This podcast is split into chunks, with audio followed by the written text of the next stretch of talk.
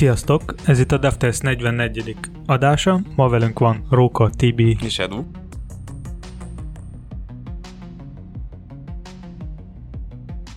Hallottátok, hogy a webpack hétfőként nem működik a Windowson? De mi az, hogy hétfőnként? Hát úgy, hétfőnként nem működik. Ez most valami vicc, ugye? Régen, vagy 20 évvel ezelőtt voltak ilyen vírusok, amik dátumra aktivizálódtak, de nem hiszem, hogy a webpackben ilyen lenne. Vagy mit találtál? Találtam GitHub-ban egy ilyen issue-t, hogy a webpack a Windows 8.1-es verzión hétfőként nem működik. Tehát egy hibára fut.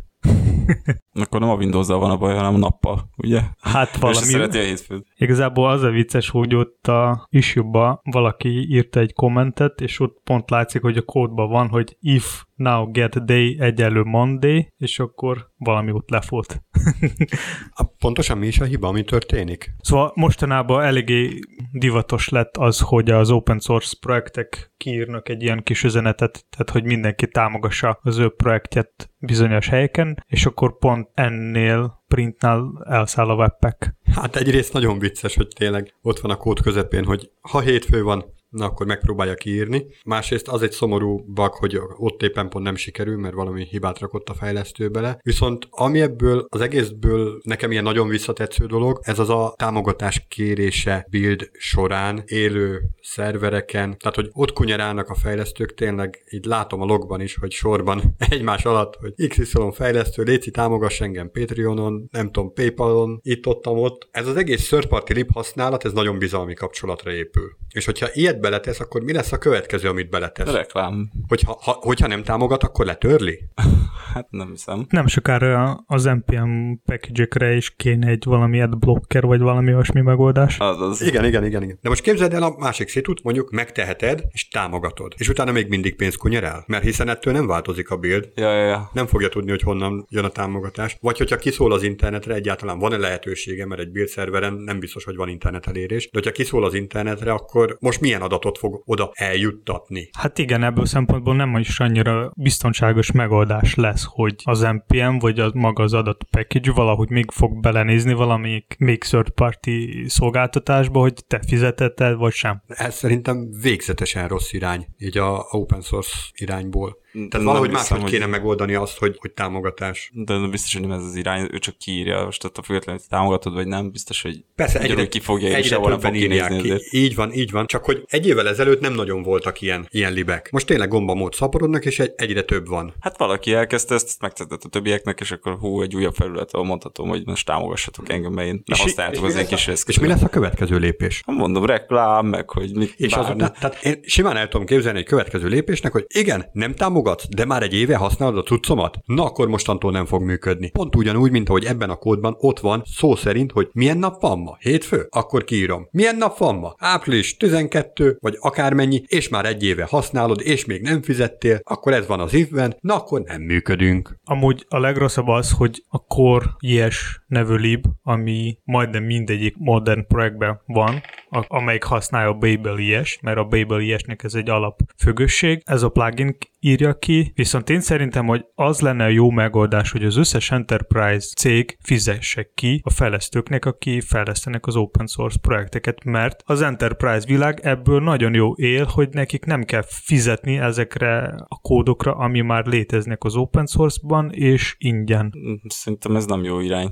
Mert nem ez a lényeg az open source. Az open source-nak az a lényege, te azért rakod fel projektet, hogy használhassa bárki ingyen, és bérmentve. Én mind a kettőtökkel egyet tudok érteni. Tökre egyet értek azzal, hogyha valaki megteheti, tényleg milliós bevételt realizál azzal, hogy ingyenes dolgokat használ, akkor juttasson már vissza belőle valamit, mert nem fair egyszerűen. Nem is tudják legtöbbször, hogy azt használja az ő terméke, mert nem ő csinálja. Akinek készíti, az meg nyilván nem fog emiatt szólni. Hát de kéne. Tehát ezzel én tökre egyet értek, hogy használunk egy ingyen cuccot, és van ebből nagyon nagy bevétel, akkor azt igenis valamilyen tört százalékban legyen visszaosztva. Másik oldalról azzal is tökre egyetértek, hogy azért tud fejlődni az open source közösség nagyon gyorsan, mert hogy ingyen vannak a dolgok. És nem az van, hogy gigászi licensz díjakat kell fizetni azért, hogy használhassak mondjuk, most hirtelen nem jut eszembe, de volt egy ilyen botrány nagyon régen, hogy a JPEG tömörítést azt le akarták védetni, vagy le is volt, és akkor kinek a tulajdonában, vagy stb. És hogy akkor egy időben az volt, hogy nem is lehet majd használni, de lehet, hogy a GIF-fel volt, mindegy, valamelyik nagyon elterjedt képformátummal. És És hogyha valaki így benyögi, hogy nekem licenszem van, tehát valaki így benyögi, hogy hát nekem van egy szabadalmam, úgyhogy mostantól fizessen mindenki. A,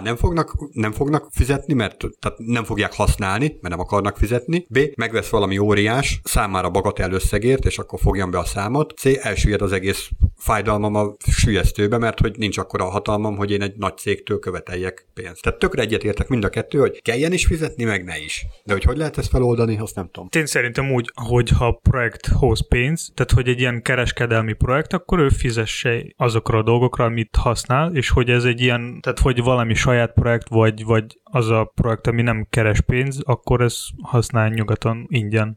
De jó, de ezt most hogy ellenőrzöd egyrészt vissza? Másrészt meg... Tehát becsületkassza. Pont ugyanúgy, ahogy megbízol ezekbe a third party dolgokba, hogy nem fognak neked kárt okozni, nem fognak adatot lopni, tehát csomó minden ilyen bizalmi dolgon alapul. Visszafele is meg kéne adni ezt a bizalmat. Hogy ott van a fejlesztő, aki ingyen lefejlesztette ezt a cuccot, és tökre bizalommal várja, hogy hogyha tetszik, akkor használd. És hogyha megteheted, akkor támogass. Most más kérdés, hogy megteheted, vagy kötelező lenne támogatni azt, akinek ebben bevétele van. Mert ha onnantól kezdve, hogyha neked muszáj fizetned valamiért, amit te használsz az oldalon, egyrészt mérlegelsz, hogy egyáltalán akarod, akkor még is használni. Másrészt pedig szerintem onnantól kezdve a másik oldalról, ha neked bármi sérelmed van ebből, adatvesztés, vagy bármi, az alatt túllal, amit te használsz, vagy azon keresztül, akkor onnantól kezdve valamiféle supportot kéne nekik, vagy nem tudom, ilyen kárrendezést. Open source, ott van pull request, meg lehet fixálni, stb. Szerintem el kéne engedni azt a nagyon régi fajta megközelítést, hogy van a szoftver, a dobozos termék, megveszem, drága pénzért, az, hogyha bajom van, akkor fölhívom a supportot, és akkor majd jól megmondják, hogy hát így jártál, de legalább van egy support vonalam, vagy esetleg adott esetben tudnak is segíteni. Igazából az lényegtelen.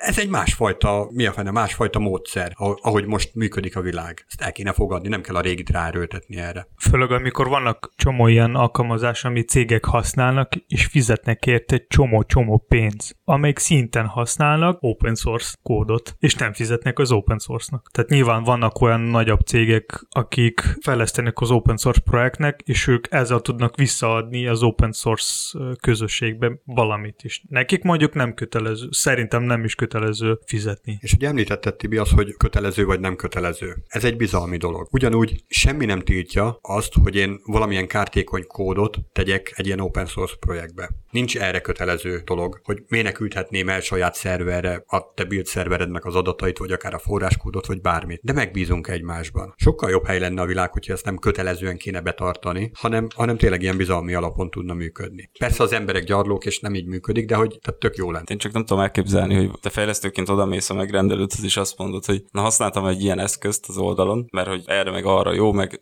hogy ennyi időt spórolt, viszont cserébe akkor most te donétoljál már annak a fejlesztő srácnak. Hát nyilván azt fogja mondani, hogy kötelező? Képzeld el, hogy a te megrendelődet döntési helyzetbe hozod. De mivel, ha nem kötelező? Maximum csak tájékoztatod, hogy lehet adományozni. Nem, és azt mondod neki, hogy használtam ilyen third party eszközt, és ez ennyi órát spórolt nekünk, ennek az órának a töredékét tudod-e fizetni? Vagy akár ezt a fejlesztési árba bele tudod kalkulálni, mint fejlesztő. Jó, de egyből az lesz a kérdés, hogy most muszáj kifizetni? Nem, igazából nem. Ja, hát akkor a tököm se fizet. Érted? Igazából szerintem itt az egyik megoldás az lehet, hogy az összes ilyen open source projektbe kell belerakni kicsit másfajta licenc, hogy az a rész is legyen, hogy lehetne, hogy a kereskedelmi projekteknek kötelező fizetni, vagy nem kötelező. Mert most igazából nagyjából mindenhol olyan licencek vannak, amelyik miatt szabadon lehet használni bármilyen libet. Tehát, hogy igazából ott nincs az a rész. És a másik az, hogy ha mondjuk a NPM-en lenne egy Enterprise része, amelyeknek pont az a lényege lehetne volna, hogy a cégek, aki szeretne Enterprise szolgáltatás használni az NPM-en, akkor ők fognak fizetni az NPM-nek, és az NPM továbbítja a pénzt fejlesztőknek. Például, mint a JetBrains nemrég megcsinálta az, hogy ott megjelentek fizetős pluginok. És gondolom, az kb. Ugyanúgy működik. Ott is van, hogy saját felhasználásra és Enterprise-ra, vagy a bizniszre tudsz más-más árak, de valahogy így. Oké, de ez nem ugyanaz, mert mindenképp fizetős. Ugye amiről mi beszélünk egy ilyen idealizált világban, az az, hogy akár kereskedelmi forgalomba is kerül a te alkalmazásod, amiben használtad, de nem kell addig fizetned, amíg nem realizáltál valamilyen jelentős bevételt ezzel kapcsolatban. Míg hogyha már nagy bevételed van, akkor... És miben más munka az open source srácnak, mint a tied? Semmiben. És akkor miért ő nem tud legelejétől kapni pénzt? Hogyha legelejétől csak pénzért használhatnám akárkinek a munkát, mondjuk a tiédet, és akár csak egy pocot szeretnék kipróbálni, hogy ezzel a technológiával jó lenne, nem fogom megtenni, mert nem tudom, hogy hasznos lesz-e a számomra. Vagy kipróbálás, ott van egy 30 napos próba, és úgy tűnik, hogy lehet, hogy van rá jobb megoldás, mint hogy én kifizessem azt az összeget. Persze, hogy nem. Ez adja az open source-nak az erejét, hogy ingyért tudod fejleszteni mások kódját. Ez szerintem egy óriási előny a fizetőshöz képest. Jó, de akkor lehet ezen játszani, hogy most én kipróbálom, és akkor egyből nem fizetek, de most már így pár évig használom a izé, és már van a ProDLS-ben ez a projekt, open source lib, és akkor így már így járok, és nem fizetek. Igen, pont ezt mondtam, hogy ez egy bizalmi állás. Egyrészt, másrészt meg tényleg én ahhoz kötném, hogy ki mekkora hasznot realizál a dolog mögött. Tehát, hogyha nagyon meggazdagszom abból az egyéves használatból, akkor legyen már bennem annyi becsület, hogy jutatok belőle vissza azoknak, akiknek a cuccát ingyér használom. Hát én még mindig azt mondom, hogy ez nem reális, de jó, nem fog működni. Nyilván ez lenne jó. Nem fog működni, mert ilyenek az emberek, de hogy én ebben hinnék, hogy ez akár... Gondolom, mennyi harc van csak azért, hogy te megrendelj egy fejlesztést egy cégtől, vagy bárkitől, akár egy embertől, egy garázs cégtől, és mennyi harc megy azon, hogy na most mennyi filléreskedés, meg mennyi pénzt akarok én erre költeni. Most akkor én majd pluszban majd azért a srácnak, vagy valamilyen fejlesztőnek, mert éppen az ő kis pluginjét használja a srác. Azt fogja mondani, hogy akkor ne azt használd. Jó, lehet mondani, akkor nem ennyi idő lesz, hanem plusz egy hét lesz a fejlesztés. Akkor már lehet, hogy elgondolkodik, de akkor se kötelező, nem fogja kifizetni. Ezt mondom, hogy képzeld el, hogyha belekerülne az árazásba, hogy XY libet használunk, az egy hetes spórol a fejlesztőinken. 50 fejlesztő fog rajta dolgozni, 50-szer egy hét, ki lehet számolni, hogy mennyi. És megéri, nem éri meg. Ezt mondtam, hogy döntési helyzetbe is tudod hozni a te megrendelőd. Ingyen van, vagy nincs ingyen? Utána ez lesz a kérdés. Hát úgy van ingyen, hogyha mi fejlesztjük le ugyanazt a feature-t, ami már készen van az interneten, akkor ingyen, kvázi ingyen van, csak a mi fizetésünket kell kitermelni. Hogyha használjuk, akkor nem nekünk, hanem annak a third party fejlesztőnek kell fizetni, viszont akkor időben hamarabb tudjuk betolni a projektet. De nem kötelező fizetni. Hogyha nem kötelező, akkor el fogja sumálkolni. Ezt mondtam, hogy becsület a dolog. Ja.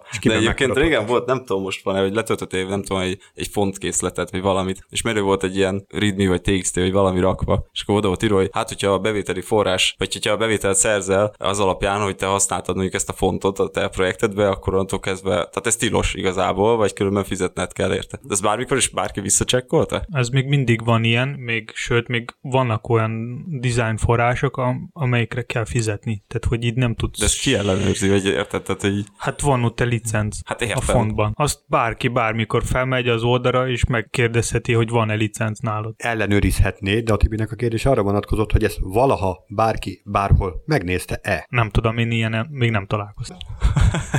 Én szerintem, hogy nagyon fontos figyelni arra, hogy kell támogatni az open source projekteket, mert ez nagyon motivál a fejlesztőket, továbbfejleszteni az ők projekteket. Mert csomószor azzal találkoztam, hogy fejlesztők kiégették csomó oka miatt, mert vagy nem volt motiváció, vagy nem kaptak pénz, vagy már túl sok problémával találkoztak. Nem mondom, hogy a pénz az a legjobb motiváció, de aki az open source világban egyre felkapottabb lesz. Tehát az nagyon motivál, a másik az, hogy amikor a te projekted hoz valamilyen értéket, az is nagyon motivál. Az egyik az lehet például a pénz között, vagy csomó más is. Hát meg a pénzen kívül a versenyhelyzet motiválhat még, hogyha van két tök hasonló plugin, és a tiéd volt eddig a vezető, egy adott témában tök jó számokkal, letöltésekkel, de kibejött egy másik, aki így folyamatosan szipkázta el a letöltőket, felhasználókat tőled, akkor ez is pluszba motiválhat. Még ez már más téma, csak ez még ami esetleg pluszba bejött. És szerintem, ha holnaptól az összes open source lett fizetős source, akkor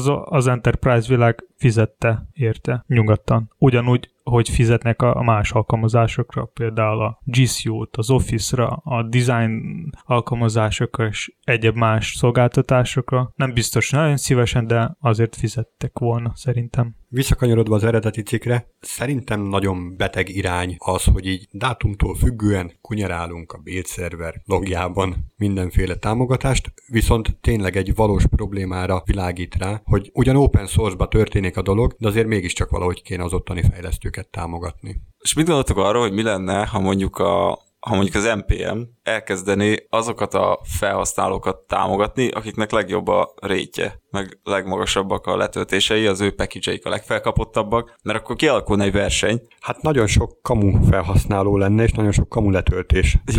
Jó, értem, nyilván sok hacker meg tudná oldani. Mert szerinted csak... YouTube kattintásvadászok nincsenek? Tehát olyan, nyilván. Aki veszek 100 000 YouTube nézőt. De ez biztos vissza lehet ellenőrizni, azért egy ilyen no-name plugin megnézel, fú, de jó, ez hirtelen felment egy hét alatt. Hát persze. 100-ról 1 millióra. Vagy Facebookon lájkokat nem vesznek, dehogy is. Jó, nem. De ezt másképp, ezt hogy tudod vissza ellenőrizni? Vissza tudod nyilván valahogy, de ezt azért szerintem könnyebb lenne vissza ellenőrizni. Hát hirtelen egy magyar NPM-es csomagnak nagyon nagy keletje van Dél-Koreában. Ez tök van. Indiában. Tehát, vagy Indiában, tehát bármikor ilyen megtörténhet. Jó, mindegy, de tekintsük el, és tegyük fel, hogy nem lehet ilyet, és hogy ezt így tökre vissza lehet ellenőrizni, akkor szerintem ezt például tökre tudnám motiválni a fejlesztőket. Ha szeretnéd támogatni egy ilyen projektet NPM-en, akkor simán megcsinálom egy ilyet, aztán nyugodtan tudsz támogatni az én projektemet, amelyik lesz majd leghype-osabb. Meg tudod oldani, hogy a tiéd legyen az? Majd kitalálom valami. Jó, ha megoldod, akkor adok. Már volt egy ilyen próbálkozás Rókával. Inspektorba átírod a számot. Jó. Na, szóval kiskapukat akármikor lehet találni. Igazából az lenne a jó, hogyha nem ilyen kötelező érvényű valamilyen szabály rákényszerítéssel menne a dolog, hanem tényleg minden felhasználó saját maga érezni, hogy akarja támogatni. Nem azért, mert kötelező, hanem mert belső késztetést érez rá. Amikor megnézel egy modernebb technológiával elkészült oldalt, ahol jelentős részben, sőt igazából az egész oldaljához kriptel rakódik ki, akkor úgy felmerül a kérdés, hogy hova lett az a fajta szeparáció, hogy van a HTML, amit így meg tud jeleníteni a böngésző, meg van a CSS, ami megadja ennek a HTML-nek a kinézetét, meg van a JavaScript, ami megadja a sava borsát, egy kicsit működővé teszi ezt a dolgot, de hogy ez így úgy tűnik, mintha teljesen elveszne, és abba az irányba haladnánk, hogy a HTML-t csak arra használjuk, hogy betöltse a JavaScriptet, ami meg majd vagy saját magába, vagy külön betölti a CSS-t, meg a HTML fragmentet, és elkezd működni. Mit tudtok erről, hogy hova lett a CSS, hova lett a HTML? És ez miért probléma szerinted? Tehát, hogy miért probléma az, hogy a világ ebbe irányba megy? Vannak ezek a böngésző dolgok, amik alapvetően HTML-t fognak megjeleníteni. Óriási nagy performance problémát okoz az, hogy, és hogyha sorba vesszük ezt a dolgot, akkor amikor beírtad az URL-t a címsorba, megnyomtad az Entert, akkor elmegy egy getes kérés a szerver felé. Annak a szervernek kutya kötelessége valamilyen tartalmat kiszolgáltatni, vagy valamilyen HTTP státuszkódot. A dolgok jelentős részébe itt egy HTML fog leérkezni, megérkezni. Ebben a HTML-ben lesznek olyan sorok, amik arra utasítják a böngészőt, miután beparzolta ezt a HTML-t, hogy töltsön le további resource-okat, például JavaScript-et, például CSS-t. Aztán, hogyha letöltötte ezeket is, további get kérések kíséretében, akkor ezeket is be kell parzolni, sőt a JavaScript-et még végre is hajtani. És a végrehajtás közben még derülhetnek ki, hogy még további kéréseket kell intézni a szerver felé. Ezzel szemben, ahogy kitalálták ezt a HTML dolgot, az úgy volt, hogy a HTML-ben benne van a tartalom, azt a böngésző piszok gyorsan, már amikor olvassa a HTML-t, beparzolta, már akkor meg tudja jeleníteni. Ezt egy kicsit blokkolja, hogyha a head részbe CSS-t húzol be, mert hogy azt még akkor le kell töltenie gyorsan, és akkor azt a stílust először alkalmaznia kell erre a HTML-re, mielőtt megjeleníti. És ugye ez lesz az, amit valamilyen, tehát amit a DevTools developer toolsokban láttok, ez a First Meaningful Paint esemény, tehát az első ilyen jelentőségteljes rajzolás esemény, amikor úgy megjelenik az oldal valamilyen formában. És ehhez képest az, hogyha ilyen indirekt módon történik, töltsd le a HTML-t, amiben utasítunk, hogy töltsd le a JavaScript-et, amit majd, hogyha végrehajtottál, akkor még töltsd le a CSS-t, és majd, hogyha ez is megvan, na akkor jelenjél meg valahogy. Tökre elpazaroljuk azt a nagyon sok lehetőséget, amikor már meg lehetne mutatni a tartalmat. És hány éve már ennek a tehát hogy ennek a fajta működésnek, a böngészőknek? Hát, hogy egy kicsit másfajta példával éljek, hány éve úgy készülnek a gyerekek, ahogy készülnek. De ez nem egy elavult dolog, ez működik. Attól nem lesz legazi, hogy nagyon régi a technológia.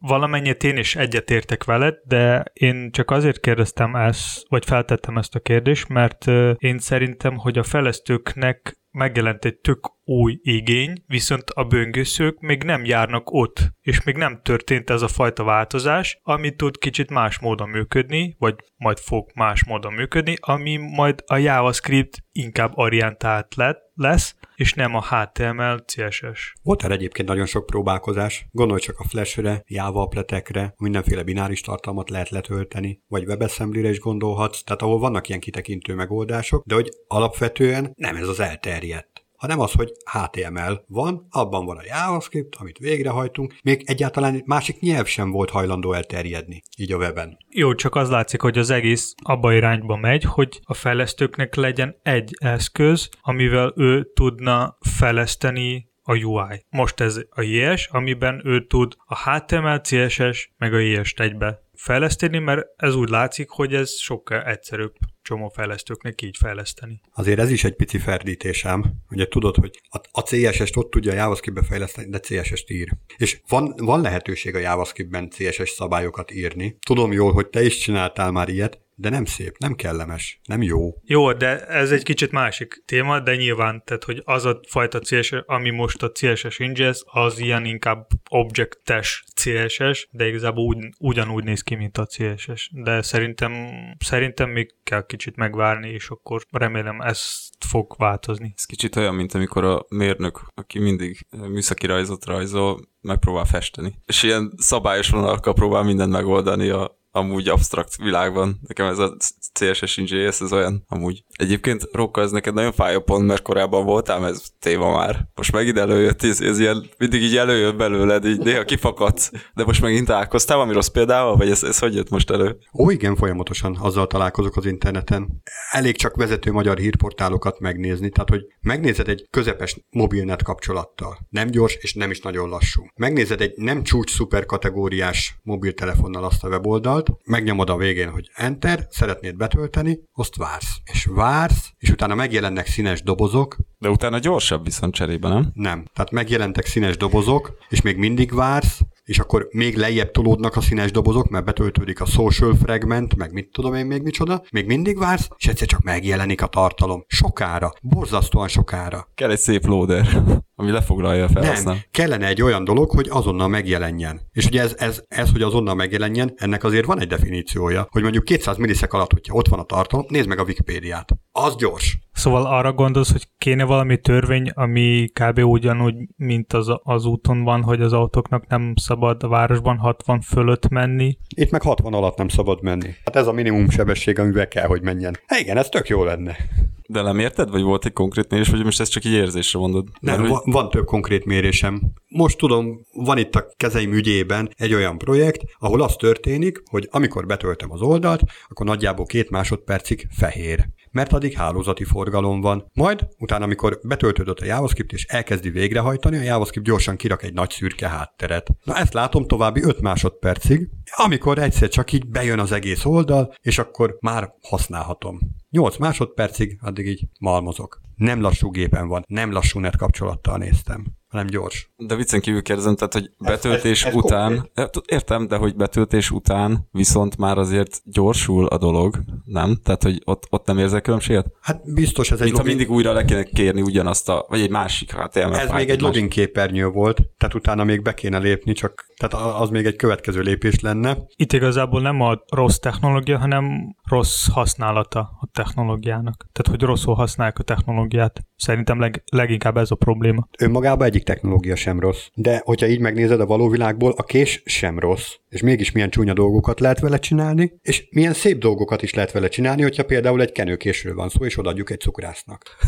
Önmagában a technológia az nem rossz, nyilván. De ahogy használjuk, az a probléma, hogy az interneten, amik megjelennek cikkek, ezekről a technológiákról, hogy hogyan használd, ez a miért nem kéne így használnod, meg miért kéne ezt használnod kezdetű cikkek, ezek általában arról szólnak, hogy egy Hello World vagy egy to-do-app komplexitású dolgot megmutatnak, hogy na akar, így is lehet. Viszont mi általában azért ennél komplexebb dolgokat csinálunk, és ott azért összeadódnak, jobb esetben csak összeadódnak és nem összeszorzódnak, de előfordul, hogy összeszorzódnak azok a várakozási idők, vagy azok a delayek, amik ebből a fajta felépítésből fakadnak. És például egy statikus szájtot, ahol nem csak hogy egy szájt, hanem nagyon sok oldal statikusan van jelen, minek kéne így ilyenfajta technológiával készíteni? Nyilván értem, hogyha ezt szeretjük használni, akkor ezt fogjuk használni, de amúgy mi indokolja, hogy ezt ezt a fajta szerszámon, ezt a kalapácsot használjuk ehhez a problémához is. Tehát ha valaki szeretne ilyen fajta statik oldalakat fejleszteni valamilyen modern keretrendszerekkel, akkor lehet vagy server-side renderinggel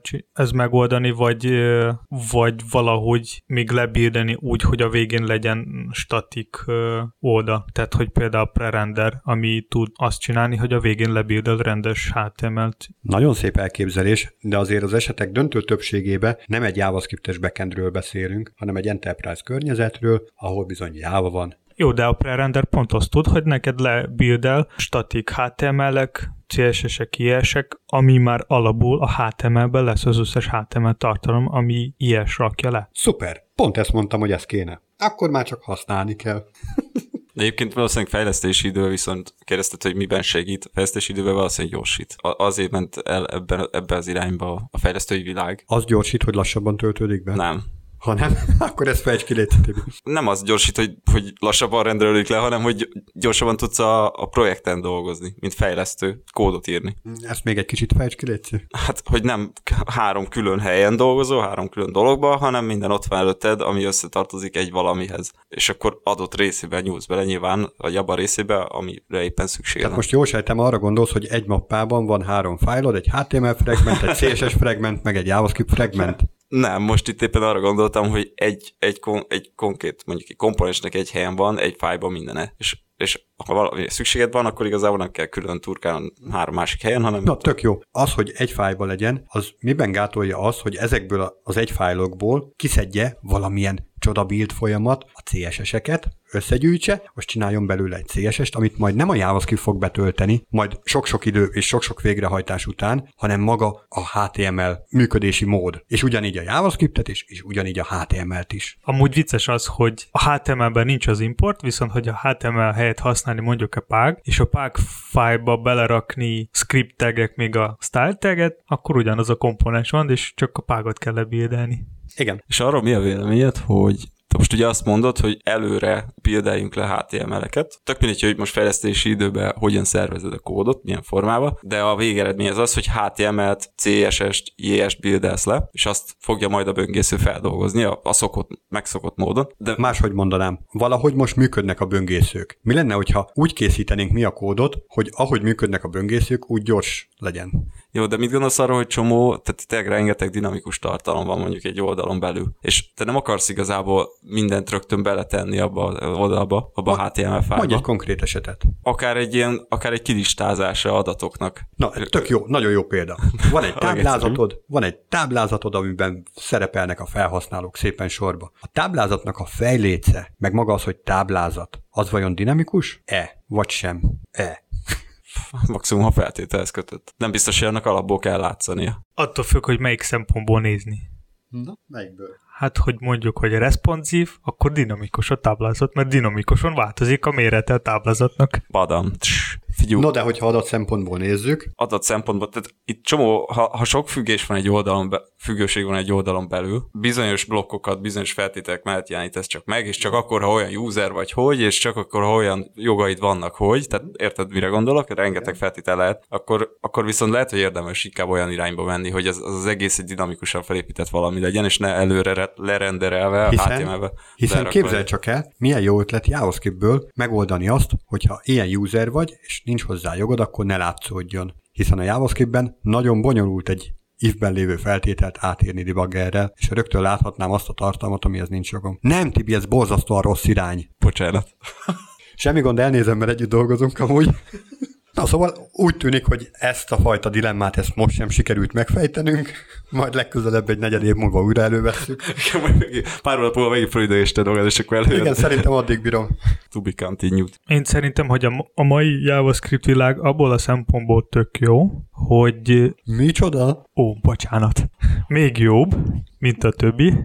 Ó, vicceltem. Szóval szerintem, hogy a mai JavaScript abból a szempontból tehát a modern JavaScript abból a szempontból tök jó, mert eléggé sok lehetőség van. Például a mai napban olyan feature-eket használni, ami még nem támogatják a böngészők, és azok kompilálni vagy transpilálni vissza, hogy a böngészők támogassák például, vagy dinamikusan lebírdelni a CSS, vagy bármilyen más fajta forráskódot, vagy nem tudom, kódot. Tudod, mit várok én? Így ettől a modern fejlődéstől? Mit? Hogy megjelenik egy olyan fajta böngésző, amiben a JavaScript mellett vagy helyett lehet más nyelvet is választani. Ugyanígy a CSS mellett vagy helyett, sőt az oldalnak a nyelvét is megválaszthatod. Mármint nem a beszélt nyelvre gondolok, hanem hogy most HTML-t akarsz használni, teszem az ESP-t, vagy XML-t, vagy PAG-ot, vagy bármit akarsz használni, és akkor csak az olyan formátumú adat fog leérkezni, és maga a böngésző fogja ezt feloldani. És ugyanígy JavaScript mellett, mit tudom, megjelen a Dartba, vagy bármibe, bármilyen nyelven elkészült forrás, és akkor azt hajtaná végre.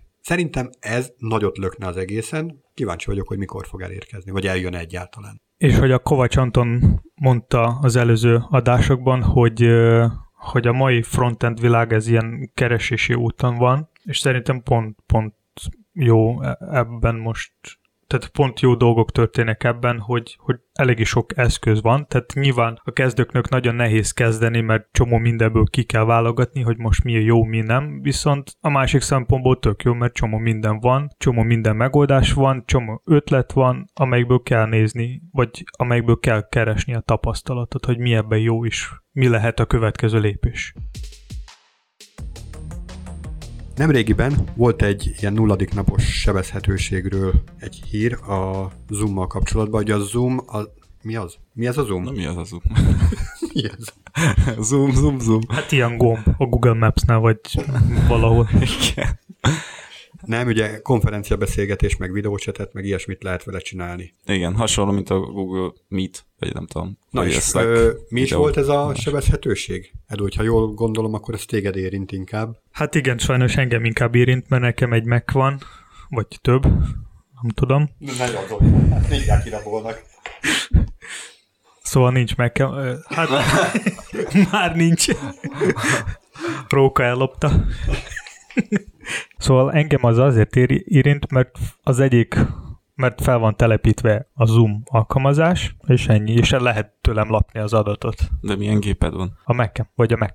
És ez csak Mac-en volt? Hát a cikkben igen, tehát most ez inkább Mac-ek érint, és igazából a probléma az, hogy azokon a gépeken, ahol volt feltelepítve a Zoom, bárki tudta hozzáférni a kamerához valamilyen módon, és akkor figyelni, hogy mit történik ott a másik oldalon. Hogy valami olyasmit írogatott a cikk, hogy hiába törölted már legkorábban a Zoom appot a gépedről. A háttérben úgy újrainstalálta a gyakorlatilag magát, és így lokához futtatott egy ilyen kis szervert. Igen, tehát ő egy idő után újra feltelepítette a Zoom alkalmazást. Tehát erről igazából majd a podcast leírásban lesz egy cikk, ahol sokkal bővebb info lesz, amelyikben srác írta az, hogy ő még a márciusban jelezte a Zoomnak, hogy most van egy ilyen probléma, és igazából azóta ők nem reagálták, és csak most, amikor kijött a cikk a mediumon, akkor ők is visszaírtak egy válasz, hogy hát igazából nem is annyira rossz a helyzet, ahogy ott a srác leírta. Tehát nyilván bármelyik más cég is valami hasonló írta volna. De ha így próbáljuk összefoglalni, akkor kb. Az van, hogy én most indítok egy konferencia hívást, vagy valamit. De nem is kell, elég csak feltelepíteni a Zoomot, és akkor bárki tud csatlakozni téged. Jó, de ugye ez valami URL-en keresztül megy, tehát az kell. Tehát, hogy bárki tud téged megnézni, és igazából, tehát, hogy elég csak felrakni az alkalmazást, nem kell valami extra csinálni. Hát igen, csak hogy mi kell ahhoz, hogy téged megnézzen, tehát ez van valamiféle elérhetőség, amit ő neki ugye. Hogyha jól értettem, akkor egy URL-en keresztül kihasználható ez a sebezhetőség. Ugye, hogyha natolt hálózat mögött vagyunk, akkor eleve izgalmas, hogy tud egyáltalán oda bejönni, de most ebben ne is menjünk bele. Elég, hogyha a kollégák nézik egymást. Az is elég pervers. Amit felszoktam ilyenkor tenni kérdést, miért baj az, hogyha néznek téged? Tehát mondjuk akarod, hogy nézzen valaki? Nem. Vagy hogy egyáltalán úgymond irányítsa a géped, mert hogy tulajdonképpen az van. Hogyha most csak a kamerára gondolunk, nyilván nem akarom, hogy nézzen valaki, de hogyha néz, az azért baj, mert meglátja, hogy én így táskás szemekkel nézem itt a kódokat. Hát igazából ebből szempontból tehát nem is annyira probléma, mert ha megyünk a metróba, és akkor mi? Senki másnak nem szabad rád nézni, vagy mi? Pont erre gondoltam. Viszont a másik szempontból, hogy tehát maga a Zoom ez nem ingyen, és hogy mikor egy nem ingyenes szolgáltatásban ilyenfajta probléma történik, ez szerintem baj. Na igen, és megint visszakanyarodtunk ahhoz a kérdéshez, hogy most akkor egy fizetős szoftvertől többet várunk, mint egy open source-tól. Open source-nál akár már commitolhatnád is azt a javítást, ami ezt a problémát elhárítja. Még egy zárt kódú dolognál ez erre nem nagyon van lehetőség, csak ilyen módon, ilyen nagyon népszerű oldalakon megosztva a sebezhetőséget, csak így van lehetőséged rájuk hatni. És igazából a Zoom-os probléma annyira nagy lett, hogy az Apple is kiadta egy frissítés a háttérben, hogy kitiltja azt a Zoom-os szerver, ami fut. Hát gondolom az sem teljesen fair megoldás, hogy te uninstallálsz egy szoftvert, az meg visszarakja magát. Tehát nyilván érthető az Apple-nek a lépése. Igen, abszolút. De egyébként visszatérve, most hiába te nem csinálsz semmit a géped előtt, a gépedet által vagy privát szférába használod. Most az, hogy BKV-n utazol, azért az teljesen más, mert ott te mész ki saját akaratodból emberek közé. Gépet meg úgy használsz, hogy mondjuk tegyük föl, nem tudom, ősz a munkahelyeden, vagy otthon a szobádba, vagy a WC-n, vagy bárhol, és akkor te éppen nem feltétlen számítasz arra, most nem is azt mondom, hogy akarod, vagy nem akarod, de hogy számítasz arra, hogy valaki nézze. Hát ez gyakorlatilag ilyen személyiségjog megsértés. Amúgy visszakanyarodva arra a kérdés, hogy kérdezted, hogy Róka, hogy miért baj az, hogy a kamera, hogy valaki néz téged, és mi lesz azokkal az esetekkel, vagy azokkal a cégekkel, amelyiknál a háttérben vannak valamilyen titkok. Például. És azok mondjuk nem lenne annyira jó, hogy kimenne az internetre, vagy bárhova is. Vagy éppen egy cég vezetőjének is fönn van a gépén, és éppen bent egy fontos megbeszélés van a szobájába, nem tudom, tényleg van egy benfentes dolog, és akkor az már kihallja. Igen. Tehát tök van itt, hogy én sem szeretném, de általában, szóval engem például nagyon nem zavarna, hogy mit kezdenek a fejemmel, hogyha látják. Akkor legközelebb kifestünk majd. Na, szuper, jó, köszi. Hát és egyetértek, tök szomorú, hogy ilyenek vannak, de igazából a legszomorúbb az, hogy tényleg meg kellett jelenni egy médiumos cikknek ahhoz, hogy csináljanak vele valamit. És ez az. És egyébként a termék maga nem rossz. Nem mondom, hogy minden szempontból a legjobb, de szerintem egy jó termék. Hát nyilván ezért van visszhangja, mert hogy többen is így gondolnak rá. Például ugye nálunk a cég több városban is jelen van, és egymás közt is szoktuk használni, hogyha bármiféle ilyen konfkó kell, vagy nem tudom, meg ugye tudásmegosztásra is csomószor használjuk. Tehát arra a szempontból teljesen jó, de így elég gáz, hogy egy ilyen... Nem is az a baj, hogy tehát lehet benne egy ilyen hiba, de hogy már egy rég ismert hiba ennyire elhúzódik. Ezt nagyon gyakran látom ilyen zárt forrású termékeknél, hogyha valaki jelez. Nyilván vannak olyan cégek, akik még külön hacker versenyt is kiírnak, hogy keressetek sebezhetőséget, és fizetünk érte. És van egy másik fajta mentalitás, amikor azt mondja, hogy nem, nincs baj. Fogd be a szád, nincs baj. Sőt, még le is csukatnak érte. Ezek tipikus magyar példák, de hogy, ahogy látod, a világban is van ilyen, hogy jelzik csöndben, szépen, nyugodtan, de hogy nem foglalkoznak vele, nem akarják kijavítani, mert úgy gondolják, hogy vagy nem jelentős, vagy hülyeséget beszél, vagy egyáltalán nincs rá kapacitásuk. Nagyobb hasznot akarnak a termék feature-einek fejlesztéséből, mint sem, hogy hibajavítással töltsék az ő fejlesztőik az idejüket. Amúgy vicces abból a szempontból, hogy tehát csomó olyan tanács van, hogy amikor valamelyik cég csak így kezdi, hogy az első 100 ügyfél fontos, és még fontosabb az ők visszajelzés, és hogy úgy látszik, hogy ez valamelyik ponton elmarad, mert már mikor már 1000 van, vagy 1 millió, vagy 100 millió, vagy 1 milliárd felhasználó van, azok már mit nem számítanak, vagy azok között az egyiknek valami egy jó visszajelzés valamelyik hibáról, az már mi nem számít. Nem csak az, hogy nem számít, hanem eleve a hozzáállás. Tehát most képzeld el, te kódoltál valamit több éven keresztül. Te egyedül. Kódoltál, csináltál egy csuda jó szoftvert, és tényleg szeretik az emberek. Van 10 millió felhasználód, az összes magyar ember használja a te szoftveredet. És utána egyetlen egy, nagyon sok visszajelzést kapsz, hogy de csúcs szuper, és neki áll kritizálni téged, nem biztos, hogy jó stílusba, megmondja, hogy de szar, mert csináltál egy backdoort az én Windowsomra. És akkor lehet, hogy sértve érzed magad, vagy nem érzed elég fontosnak, vagy azt mondod, hogy nagyon szélsőséges, hogy valaki Windowson használja a te szoftveredet, és egyáltalán fölhozod magadban ezeket az érveket, meg amúgy sincs kedved olyan dologgal foglalkozni, ami nincs betervezve a következő fél évre. Tehát csomó minden olyan dolog van, ami közbe jöhet. És lehet, hogy azt mondod, hogy nem foglalkozok vele, tudatosan félreteszed ezt a levelet.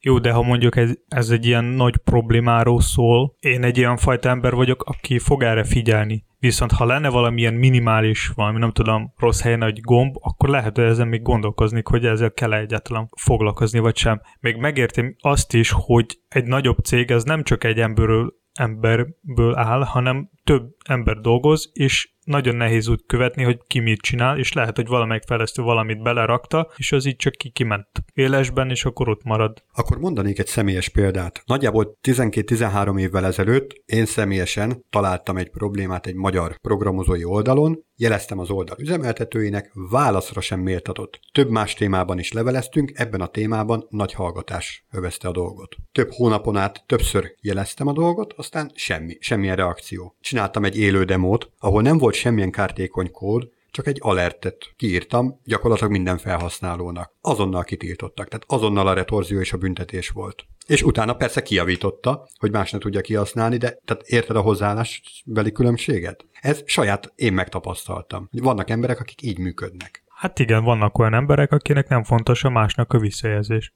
Most ezzel nem tudok mit csinálni. De ezt mondom, hogy több más témában is leveleztünk, meg egyeztettünk, fontos volt neki a visszajelzés. Ez, amikor az ő kódjában, az ő termékében hibát találsz, akkor az lehet, hogy vagy akkor a fájdalom neki, vagy a fene tudja. Vagy emlékeztek a BKK-s hibára, amikor ott meghurcolták az emberünket, pont ugyanerről van szó. Ez úgy hívják, hogy kettős mércezten. Amikor valaki elfogadja, ami a jó, és nem fogadja el, ami rossz. Igen. Vagy fordítva. Elfogadja, ami rossz. Na, összességében várjuk a Zoom frissítését, kijöjjön a hibának a javítása, és addig is óvatosan vele.